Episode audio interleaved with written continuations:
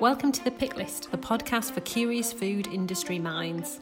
Every week, we bring you our pick of articles from the world of food and grocery retail and explore what they tell us about how our food industry is changing in these extraordinary times. We chat about the major news from nationals and big trade titles, but we also love unearthing gems from niche publications and sharing brilliant, quirky food stories that change the way we think about the food we eat and produce. I'm Julia Glotz. And I'm Laura Ryan. It's great to have you with us. Let's start the show.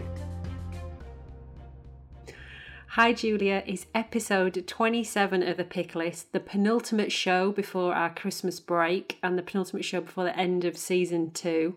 How has your week been? No pressure. no pressure indeed. That's de- definitely what I took to heart this week. Um, I actually took a little bit of time off. Uh, we were supposed to go on a mini break to Scotland, which sadly didn't happen uh, because of various lockdown restrictions. But I decided to take the time off anyway, which is much much needed. Um, and yeah, I know it's close to Christmas, but uh, but still, I needed that break. So fully recharged and and refreshed and uh, ready to see out season two. What have you been up to? A whole two days off you've taken, so but it's very important for huge consultants break. to yeah huge break for you to take a tiny bit of time off. Um, for me, I'm still working on my strategic marketing project, which I'm really excited about for one of the uh, processes in the food industry. So I've got another week to go on that, and uh, I'm absolutely loving it. Uh, tell me about the show this week. We've got a fantastic guest, and I had to really curb my enthusiasm, didn't I? I had to, I had to keep myself calm. Yeah, I think you're doing a right job. I mean, you were fangirling quite hard. Yes, we're joined by Bryan Roberts uh, of Shopping List fame. Uh, we ha- discussed uh, some of the fantastic articles and blog posts that Bryan's produced on the show before. But Bryan is a retail analyst, super experienced retail analyst, who uh, has been working on the Tesco shop floor during the pandemic. So he brings a fascinating mixture of insights to all things grocery. He's also just launched uh, a new consultancy business called shopfloorinsights.co.uk. Um, and yeah, he brought some fantastic articles uh, for us to discuss. Should we start the show? Bryan, welcome to the show. Thanks for joining us. A real pleasure to be with you. Why don't you briefly introduce yourself and tell our listeners who you are and how you're connected to food and grocery retail? Yep, so my name's uh, Bryan Roberts, and for over 20 years, I've been a retail analyst. So I've worked for various market research organizations like Kantar and Mintel. I then had a spell um, with a shopper loyalty company. Um, yeah, sadly, I left them in January this year, and in March, when um, COVID kicked off, I uh, made the slightly strange decision to apply for a job with Tesco. And since then, I have been working in a nearby Tesco superstore and still really enjoying my time there. And uh, yeah, that's pretty much me. So, uh, an interesting change from uh, kind of rarefied pontificating about uh, supermarkets to actually working in one, which has been a, an incredible learning curve and a very enjoyable experience. I can imagine, and we're really looking forward to quizzing you on, on some of the things you have learned. We should also say you have just uh, started a new business as well. Tell us a little bit about that. Yeah, so I've um, alongside working in, in, in store, I've also been conducting some sort of freelance projects for a variety of different um, clients, such as FMCG, ad agencies, um, and retailers. Um, so I thought I'd give it give it a try in terms of trying to make it um, kind of sustainable business. Yeah, I've launched um, a company called Shop Floor Insights, and uh, the website went live today. And yeah, fingers crossed. Brilliant. And we will link to the website in the show notes as well. So listeners who are interested uh, can check that out. Now, let's start with your articles. Tell us all about your first pick for us. Yeah, so this is um, an article from the, the, the BBC website um, about Asda um, joining Tesco um, in terms of repaying its it, the business rates relief that it's uh, received during the pandemic. Um, I could have taken it from a number of different sources, but um, yeah, I mean, it's been a, an interesting story to follow, um, and I do have a problem really with kind of the general narrative about supermarkets have done incredibly well out of the pandemic, and it was totally the right thing to do to repay this business rates relief, which you know for Tesco was 700 odd million. You know, I think we're over 2 billion now in terms of all of the retailers who've pledged to, to, to repay it. So yeah, I get one part of that narrative, which is yeah, sales have um, risen significantly for all of the food retailers. Um, you know, partly because so-called non-essential retailers have been closed, um, but also primarily because consumption has shifted from you know, a lot of out-of-home consumption has then obviously transferred into in, in-home consumption, which has benefited um, the supermarket. So yeah, on one level, yeah, sales are, sales are up, uh, really big boom, and yeah, happy days on that level. But I think what hasn't really been fully addressed in the narrative is just the sheer level of cost and disruption that all of the supermarkets have gone through. Uh, most notably, those who've got an, an e-commerce um, offering as well, because it's not just the kind of tangible physical costs, you know, so things like perspex screens, um, you know, hand sanitizer, trolley spray, um, floor graphics, traffic lights. It's also the huge disruption that you know the the workforce has seen as well. So, you know, a number of store managers I've spoken to at its peak were running at around thirty to thirty-five percent um, absenteeism due to you know, self isolating or people being sick with COVID. Um, huge amount of investment as well going into online. So at my induction, for example, which was in the Watford Extra, um, most of the people in the room were going to become dot com pickers or dot com drivers. And then there's also been the additional cost of retrofitting um, in-store picking into a large number of stores that have had in-store picking removed a number of years ago when dark stores first came on stream. So I think you know, the costs of COVID have far outstripped business rates relief, and I think it's very. I think it probably is the right thing to do um, for the supermarkets to pay it back because arguably most of them can afford it, and it's um. But think it does set a worrying precedent, and also I think it just the narrative hasn't been pitched right in terms of you know it's the supermarkets generally tend to be public enemy number one anyway. Um, but I think they've got a bit, bit, of a bad press and also a bit of a misunderstanding about just how great the pandemic has been for them because the, the, the, the additional costs and complexity that's gone into the business far outstrips any sort of government um, you know, assistance through business rates relief. And it's been so fascinating to see uh, just how the other supermarkets have been pressured in, into acting um, by Tesco on this. As you say, I think there's an interesting story to be told around. Um, the the rates relief why it was necessary or perhaps why it wasn't necessary and um, whether it's justified to repay it and then there's a sort of separate um, i think story here around the dynamics within grocery retail and between the different retailers and what happens when you have a business like tesco turn around and go you know what 600 million pounds or so um, it's fine we're paying it back and now everyone else is on the back foot um, I mean, it's a, it's a, from a PR um, and sort of comms perspective. I think it's it's quite a it's a bold move, isn't it? Um, if you're thinking about new CEO as well, um, going into that Christmas period, Brexit um, uncertainty still looming to to in that climate. I think to turn around and say no, actually, we're going to do this. I think uh, that sets the tone as well, doesn't it, within that competitive set.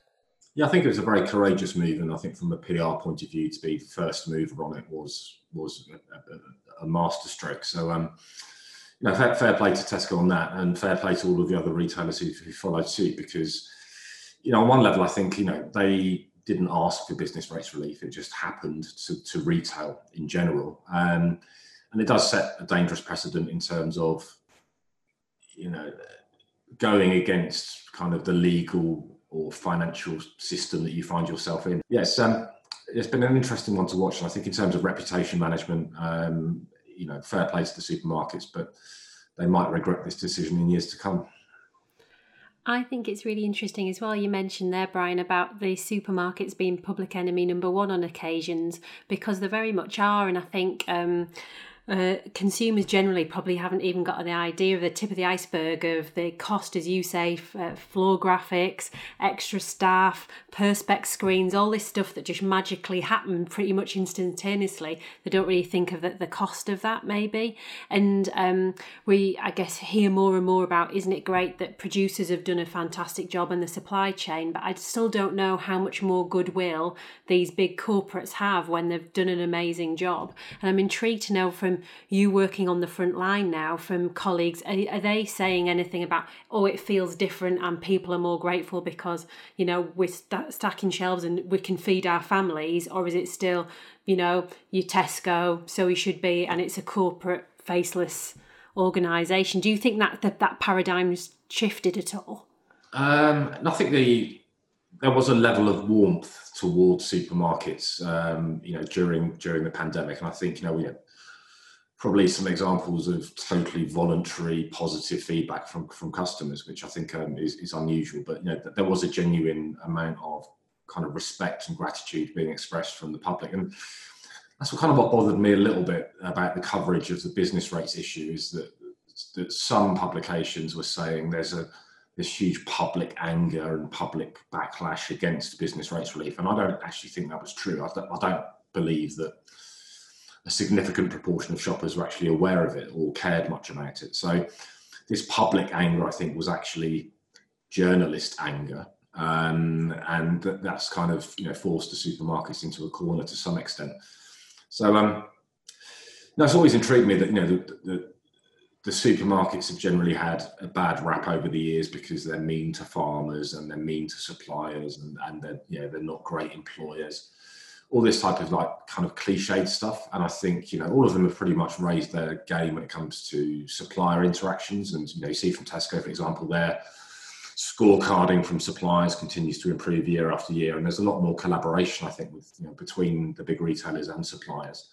Still some necessary adversarial conversations, I'm sure, when it comes to uh, negotiating around price. And there's obviously some, you know, some quite well high-profile spats between Tesco and suppliers when they introduced uh, Aldi price matching um, earlier this year.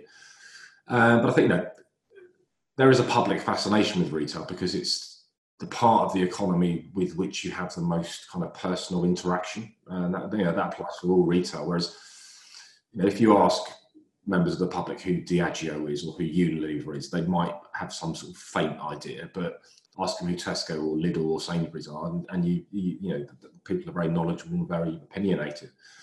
So, um, no, it's just, you know, just been interesting that the supermarkets were hailed as key workers and have done a brilliant job, you know, feed the nation and all this type of stuff. And then the mood turned slightly, I think largely led by journalists more than anyone else um, in terms of the business rates relief. So I think um, it's kind of good in a way that by paying it all back, then perhaps they might have a yeah.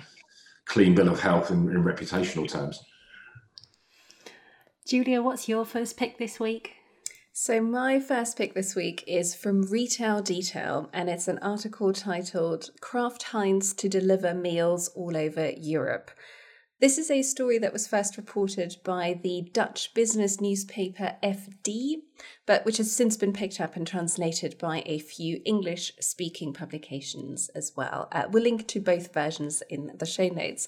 Um, this is about Kraft Heinz getting into meal delivery on the continent through its Honig brand. And what the um, article is reporting is that Kraft Heinz ran a trial during the first lockdown in the Netherlands where they delivered fresh ready meals through a direct to consumer model in partnership with Compass Group. And that trial proved so successful that they're now expanding it to Germany, France, Italy, and Spain. There isn't much information in the article about the meals that are being delivered, but I had a look at the Honig website, armed with Google Translate, and it seems to be a range that is quite similar to a brand like Knorr or Maggi, perhaps. So, soup and sauce packet mixes, some dried pasta, other ambient cooking ingredients. Um, and I also had a look at some articles from earlier in the year when they first announced the trial in the Netherlands. Um, and they seemed to suggest that the way these meals were being positioned was sort of healthy, tasty, convenient meals for families. Um, and some of the sample dishes that they talked about were things like spinach pasta with mushrooms or uh, noodles with prawns and a teriyaki sauce. Um, the pricing that was reported at the time, uh, so this is uh, from from the first lockdown trial, was about eighteen euros seventy for three to four people, which works out about four euros seventy per person.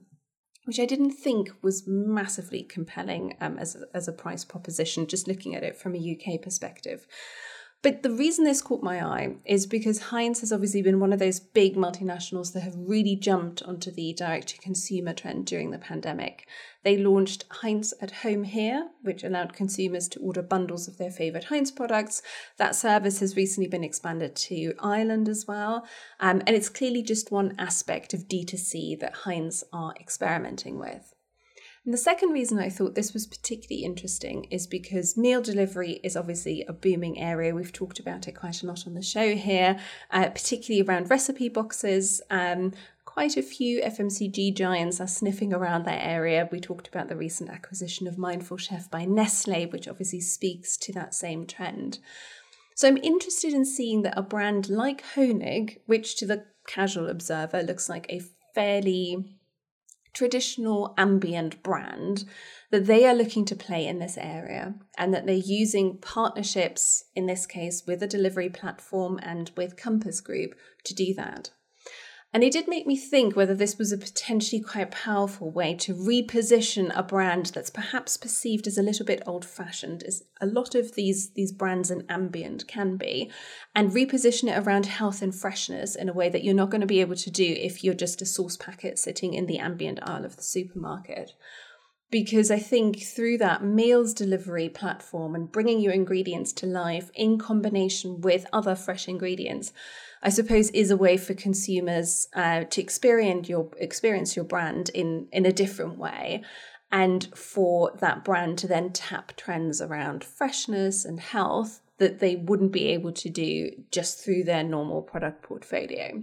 So I'll be watching this trial with uh, with great interest, um, and also seeing if we're going to see um, similar things um, sort of being trialed here as well. You do wonder whether a, a brand owner like Premier, for instance, probably has some brands in its portfolio that would sort of be on a par with uh, with what that Honig brand um, is doing.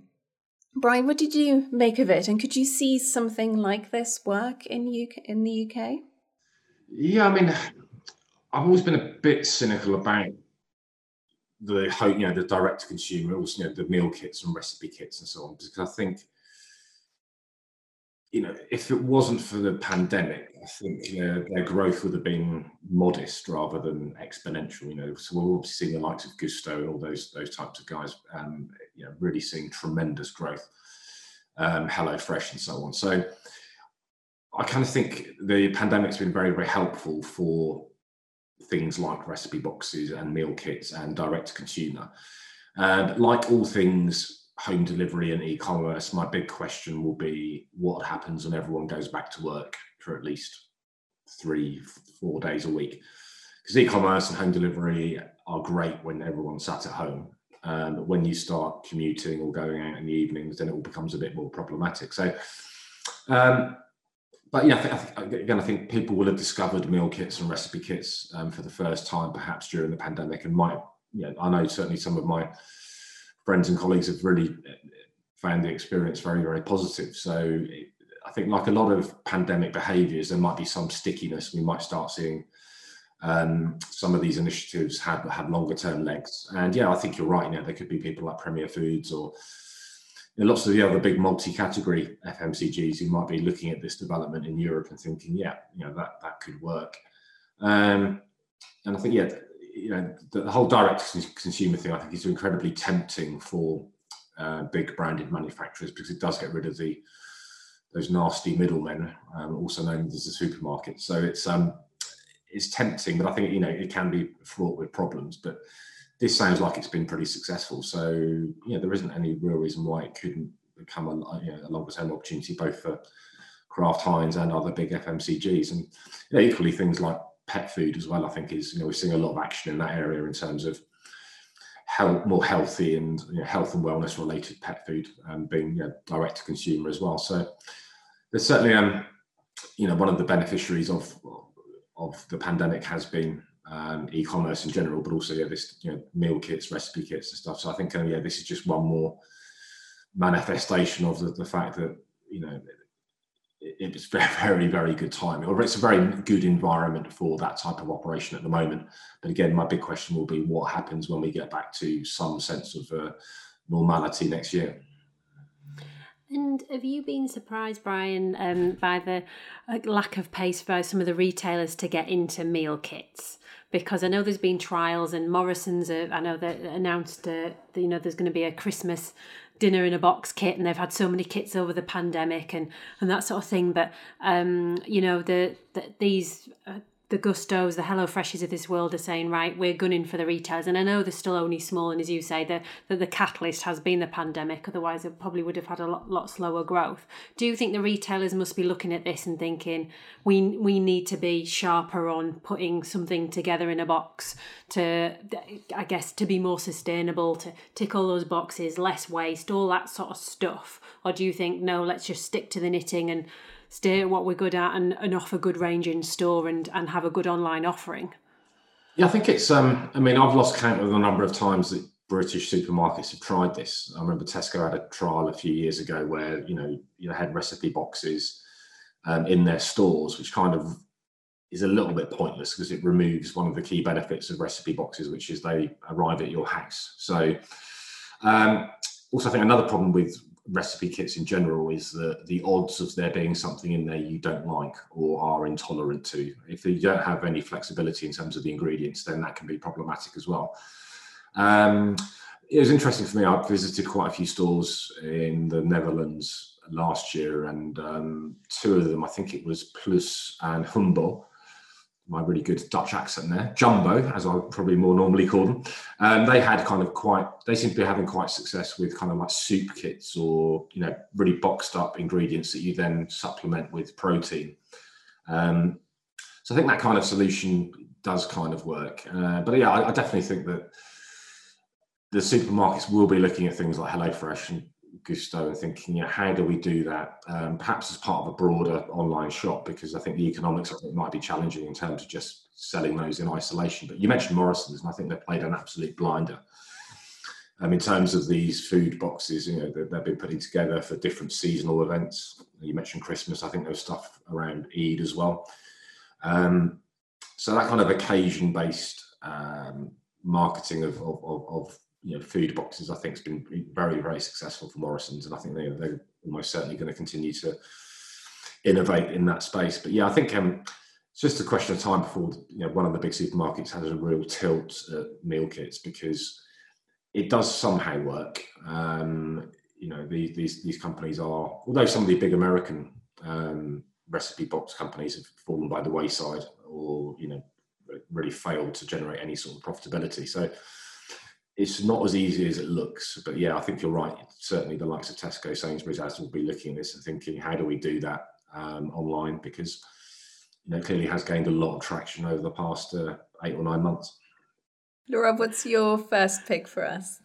My first pick this week is from Produce Business UK, and it's Waitrose Food and Drink Report unveils unique trends amongst shoppers due to COVID. Um, and I, am mad for John Lewis, and I don't hide it very well on the uh, on pick list. And uh, it's the eagerly awaited annual trend report that uh, Waitrose put out each year in terms of what, what's happening in terms of our our eating uh, and, and drinking trends. And unsurprisingly, as the headline alludes to, um, COVID has has changed that quite um, quite a lot. And the, the headline within the article talks about um, the, key stat 25% of shoppers, mainly under tw- uh, 35, have turned to online groceries for the first time, which is absolutely phenomenal. And 60% of them are saying they're going to stick to digital platforms. And you just think, wow, what an absolute shift a quarter, 25% a quarter shift into online that, that, that weren't before. And, and we've seen that in the, in the overall uh, Kantar stats. The, the report um, highlights 10 key areas of change, and there was a couple that I really wanted to, to pick through and chat about. And the first one is cooking being the new commute, which uh, I really enjoyed, mainly because it's not in my household. Once I've finished on, on Zoom for the day, I'm not thinking, oh, let's chill out and make a nice three course dinner. I'm like raiding the fridge because I'm starving. So it made me feel quite nice that there's people out there that are wanting to relax over uh, the, over the uh, oven or the, the hob on an evening. And it's quite a lot of people, in fact, 74% of people saying that cooking provides that break between between working from home and then relaxing at home as well and it providing this commute environment which is which is really interesting the report also states that meal planning is on the up, um, and I guess because the challenge of availability at the beginning of the year through the first lockdown, people had to be more organised, and it was just you know luxury before you could throw anything you wanted in your trolley, and maybe you weren't shopping on the frequency that you were before. So fifty three percent of people are saying that they're planning more. Um, and also, social media is playing a bigger role, and we've touched on this a few times in the pick list over the last few weeks. But there's been a 25% 25% increase in food mentions on Instagram, which is really interesting as well. And we spoke um, about TikTok recently too, and I have to say I have now joined TikTok. I still don't know what I'm doing, but following a couple of food accounts to see that actually consumers are wanting more and more inspiration, and we're sat on our phones and and, and cooking more as, as well as, as an aside one of the next things the report talks about is food waste, and I guess that goes in hand in hand with the meal planning. And 91%, particularly of the over 55s, are more conscious about food waste. And seeing more and more of um, both suppliers and retailers talk about um, net zero and carbon usage and this whole waste is is huge. So i guess consumers playing a more active role because we know so much food's wasted in the home not just within the supply chain. It, it, I guess is a good thing. And then it would be remiss of me not to mention the future of British farming. Julie would be disappointed if it wasn't this one I picked, uh, because I was really intrigued by this, mainly because working for levy boards in the past, we would always talk about the importance of country of origin, but data always showed that actually country of origin is about number five or number six in terms of driving purchasing preference. It's value for money, it's price, it's it's look and feel, it's the quality of the of the meat, not necessarily where it's come from. Uh, but I guess because there has been so much press around Brexit, um, the Waitrose report is talking about that 74% of people want to see more food businesses in the UK express their ongoing support for local British producers, and 61% are saying they're worrying that there'll be a rise in factory farm meat coming into the UK if standards are not safeguard, um, uh, safeguarded and want this to be prioritised. And we've seen so much, haven't we, from the likes of the NFU in terms of safeguarding standards and you know, what potentially chlorinated chicken and hormone beef and all that sort of stuff could, could be imported and then the different uh, trade advisory groups have actually been set up can counter against that. But what the Waitrose report is saying that consumers are concerned and as a result on waitrose.com there's been a 450% increase on people searching for British beef which was a, a standout figure for me um, there's so much to go in there, and I've printed a hard copy off because I'm such a retail geek. I'm going to have a proper good read of it over the next week or so. Bryan, what were your takeouts from the report, and was there any surprises in there? Sorry, the other surprise for me was we're not drinking as much alcohol at home. We're all we're all ordering no alcohol booze, which seems crazy, but maybe that's the next meat free. what what did you think of the report?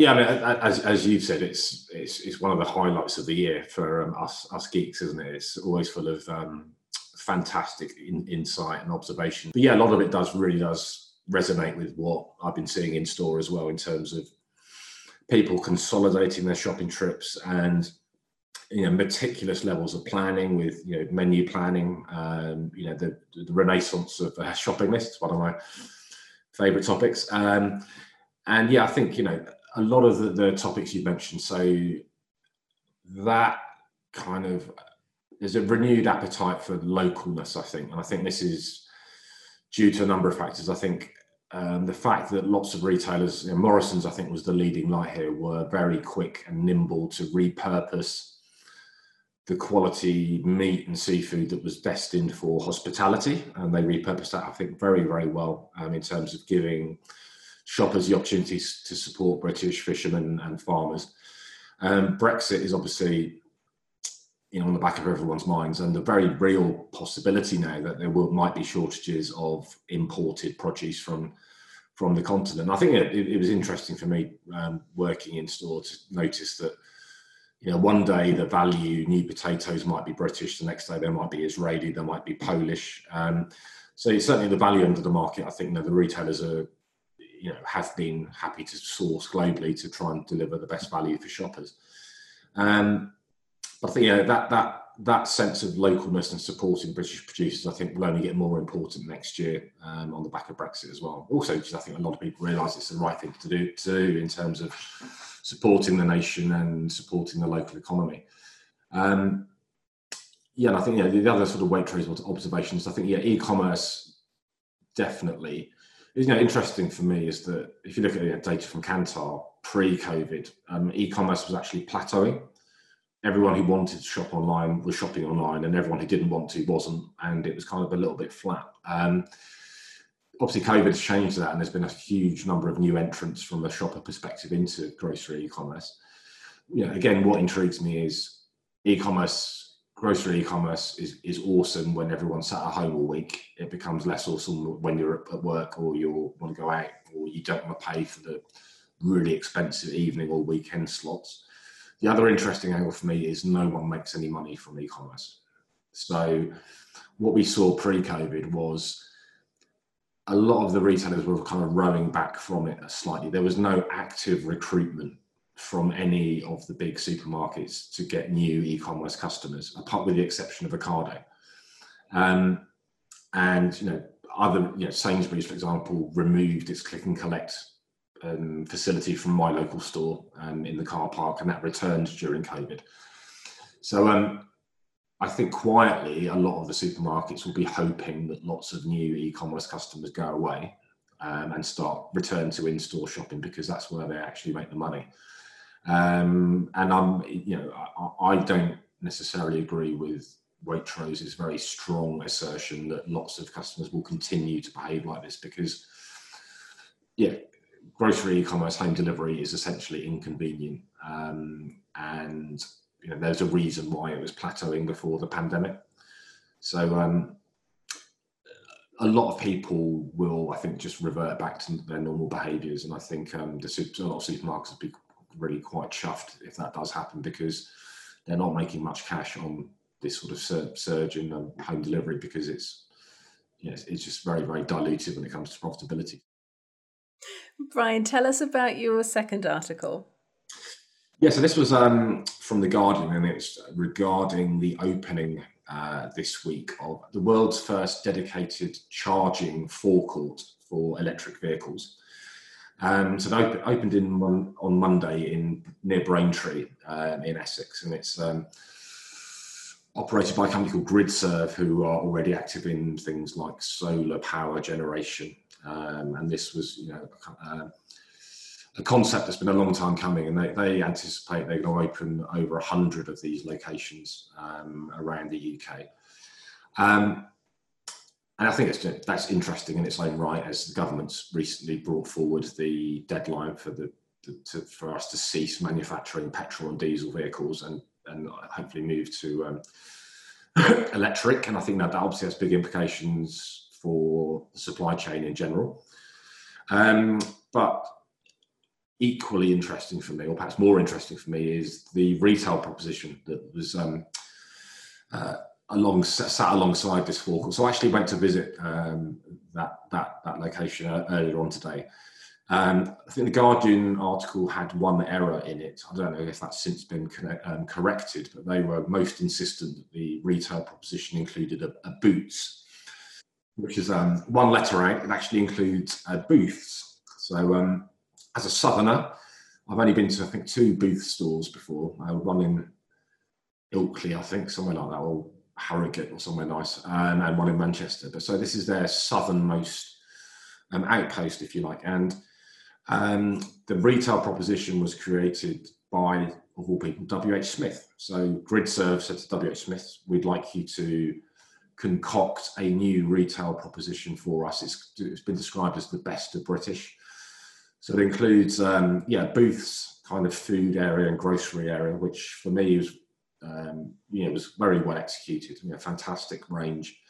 Um, interestingly, it had an um, Ecover, if that's how you pronounce it, refill station for detergent, which I thought was um, interesting to see that in such a small kind of environment. Um, had a kind of standard um, WH Smith travel offer of news, snacks, confectionery, health and beauty. Um, a Costa coffee, um, which is again done very, very nicely.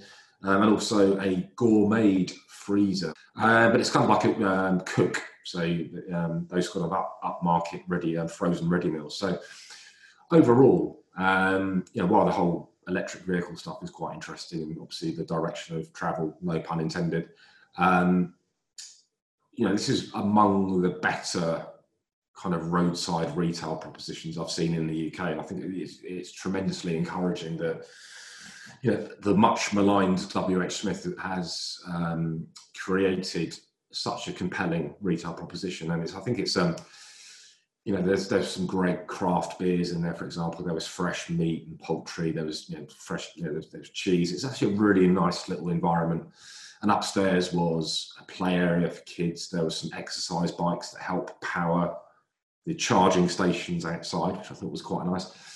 Yeah, so overall, I think, you know, in general, over my career, you'd think about forecourt retailing as historically quite dreadful um, and focused around cigarettes and pornography largely, rather than any sort of compelling gourmet proposition. And I think, you know, the likes of EG Group and the way that they've been developing their forecourts, the, you know, the, the way that Lidl Waitrose and Sainsbury's and Tesco have all got involved. And I think, you know, petrol station retailing or forecourt retailing has enjoyed a real renaissance. And um, this is just a very, very impressive um, example of what can be achieved if um, you bring together the right concepts. And I'm, I'm uh, chuffed that you've been today. It's so exciting. And um, earlier in the week, you posted um, uh, a piece on social media about the distance from Preston HQ Booths down to the Braintree. And as you say, it's a significant distance. It's over 200 miles, isn't it? I think you're there or thereabouts. And as you said, that translation bit, because even for us in the northeast, Booths isn't actually that well a known name. It's northwest and, and a bit into Yorkshire. So uh, will will will people understand it? And I guess, and then my other question for you was GridServe. It feels very industrial, and when you posted some photos of it on today, it felt quite business parky rather than oh nice high end grocery. Do you think is that an issue, or do you think that's you know consumers will get that because they're charging the Tesla outside? I mean, it's um, I'm no branding expert, but it, yeah, I think you're right. It does feel slightly utilitarian um, in terms of the, the, name, and perhaps they could have chosen something a bit more fluffy and um, kind of emotional, if you like. But um, you know, I think that that's kind of what makes the retail proposition all the more important is because people are going to be spending, I think, a minimum of 20 minutes with nothing better to do than go shopping or have a coffee or you know use an exercise bike. Um, so I think yeah, that's what that's why it makes it very important that the retail proposition is, is really of the suitable caliber. And I think that what WH Smith has achieved by bringing these brands together is is oh, there's also a post office which I forgot to mention. Um, yeah, so it's a slightly odd name, but I think you know it's a very handsome piece of architecture. It's very well executed retail proposition. The, the Costa was doing decent business when I was in there, um, and it's you know the, the, the the actual Booths range I think is very well curated. As, I mentioned, there's craft beers, there's wines, there's kind of seasonal gifting. Um, so fingers crossed, it should it should do pretty well. It's nice to come across a new retail concept in the UK that is you know genuinely impressive. I think, particularly in this current environment where a lot of the big supermarkets are closing food counters, for example, and you know not. It seems to be as an industry at the moment, it's kind of a race to the middle.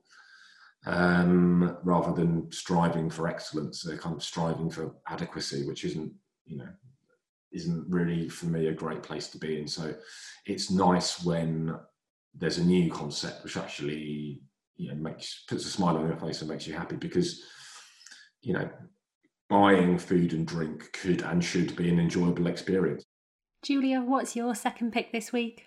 So, my second pick this week is from The Times, and arguably it's about a company that I think has probably embraced the swimming upstream ethos uh, that, that Bryan was talking about there uh, to, to one extent or another. Um, the article is titled Harrods boss Michael Ward says it'll take us years to rebuild. This is, as the headline suggests, an interview with Harrods managing director Michael Ward, and it's about how the store and the brand has coped with the pandemic and what is next. Um, we featured an article about Harrods and COVID back in June, episode 8, which seems like a lifetime ago. So I thought this was a good opportunity to revisit Harrods and look at where things are at right now. The interview is being conducted right after the end of lockdown 2.0, so a lot of it is about Harrods reopening, um, of course, and um, sort of discussing where it goes from here. But it's also about Michael Ward himself and his background. It's quite interesting uh, background, especially um, in the context of, of Harrods and what one might perhaps stereotypically expect to find in the uh, Harrods uh, executive team. So Michael Ward um, attended a comprehensive near Hull, studied at Bradford Uni, started his career at Ernst & Young PwC, then moved into FMCG and retail with some stints at Bassett, Bulmers, Lloyd's Pharmacy, um, he was also at uh, Apax, the private equity firm, for a while, where he was involved in the Somerfield buyout in 2005. So, a varied career. Now he's at Harrods and in the world of luxury retail. And there's a really great quote by a former colleague of his in the article that says In the world of luxury department stores, Michael is a sort of antichrist figure. He's very straight talking, and that can ruffle some feathers, but people respect his business acumen. Um, and that business acumen is uh, he is certainly going to need because Harrods, uh, like so many big retail brands on the high street at the moment, faces some significant challenges.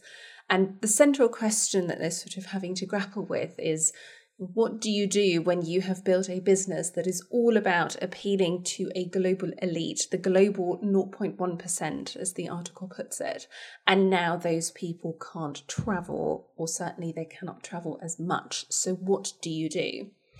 Um, and Harrods, as it turns out, is doing quite a bit. Um, on the one hand, it's uh, opened up um, an outlet shop to shift stock left over during the first lockdown. In September, it opened H Beauty, which is a standalone beauty store in Essex, so also sort of opening up beyond that traditional London luxury customer in the process. And it's about to open The Residence in Shanghai, which is an invitation only personal shopping store, essentially. Um, still, Ward uh, was forecasting sales would be down by 45% uh, earlier this year, and the article ends with him still striking a very cautious note about what is next. Uh, he says the return of tourists will depend on how we get through the vaccination process and how the government approaches quarantines and I think we'll start to build back in the summer, which uh, in in early December sounds like a very long time to go still until we're really talking about sort of rebuilding and uh, re-energizing those businesses. But I thought it was particularly interesting to see how they were attempting to compensate for some of the travel restrictions and to also broaden that sort of traditional Harrods proposition, experimenting with some new uh, some new formats as well. Bryan, what did you make of it? Did you spend quite a bit of time looking at Harrods? Is it a store that you think acts as inspiration for, for some of the other um, retailers, particularly in the food hall, or is it sort of totally in a in a world of its own? Yeah, I mean, it is kind of a different planet in a world.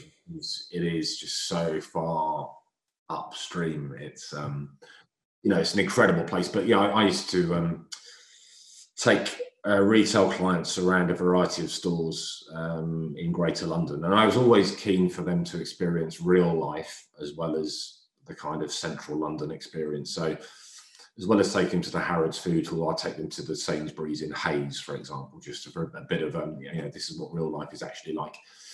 Um, but yeah, I mean, the renovations they put in place in the food hall, I think earlier this year or late last year, um, yeah, it's probably yeah 2019. Just fantastic, you know, the, with the sort of vegetable butcher and all this type of stuff, and just amazing service counters. um, you know what they were doing around in-store consumption with the different food, you know, restaurant counters and standalone restaurants within the store as well.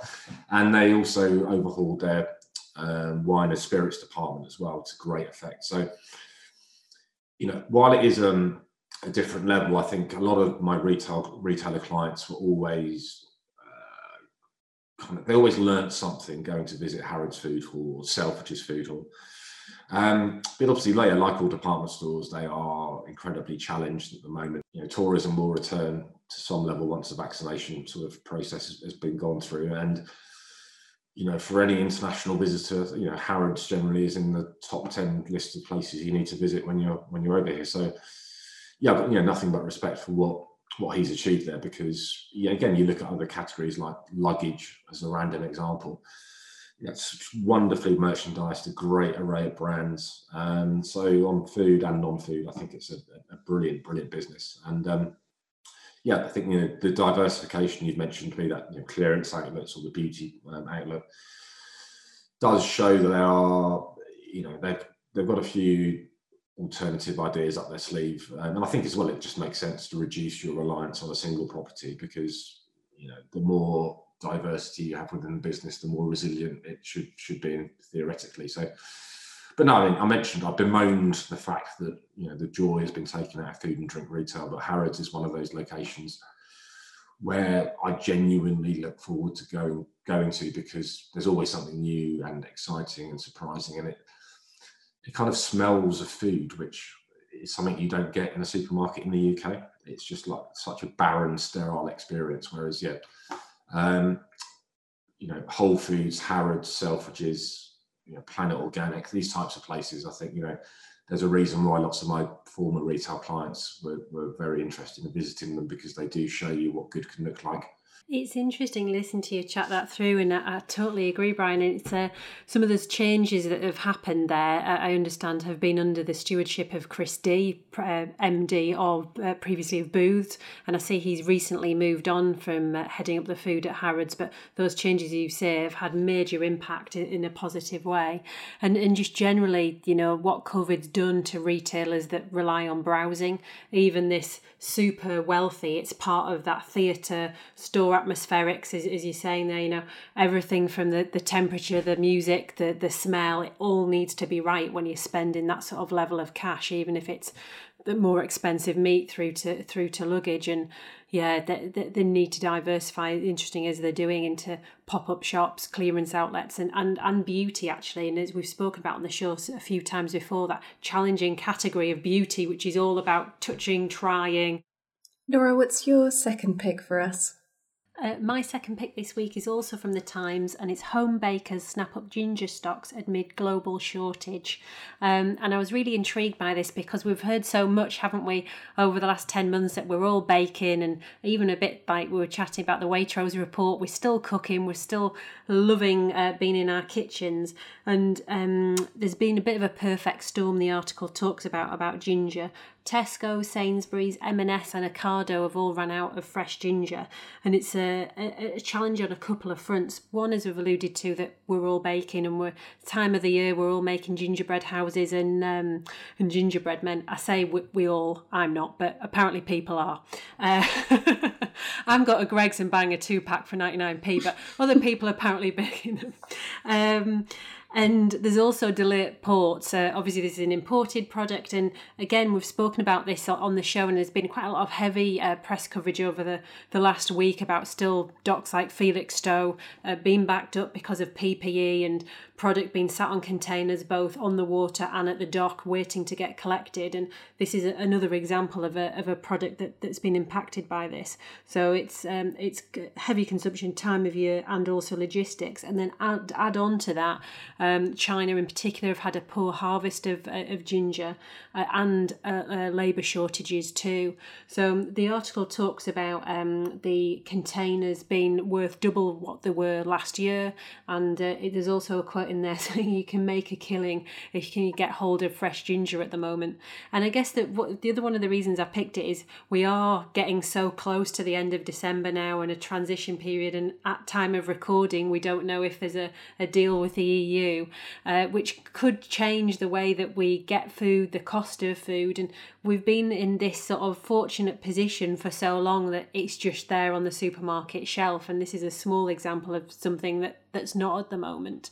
And I'm guessing, you know, Bryan, how do you think consumers will change and evolve as you know we've been used to it and we've had that luxury? And do you think consumers will I don't know, pay more for food potentially, but we're riding into a recession, or will we waste less? What do you think our relationship will be with grocery and food going forwards?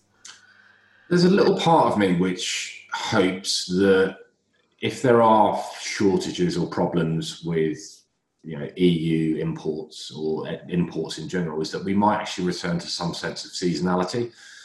Um, you know, showing my age here, but I remember when I was a kid, you pretty much had strawberries once a year, you had tomatoes once a year, you had new potatoes once a year because that's when they were available. And since that time, we've the expectation of permanent global summertime means that we expect strawberries all year round or tomatoes all year round.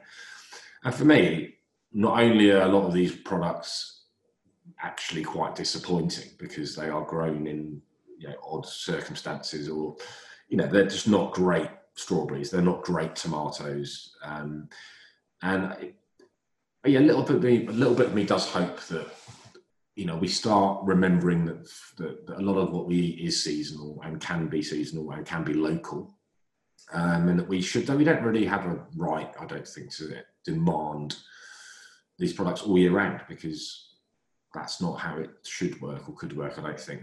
That's probably quite an unpopular opinion but it would be nice to have a greater sense of seasonality and, and local local sourcing.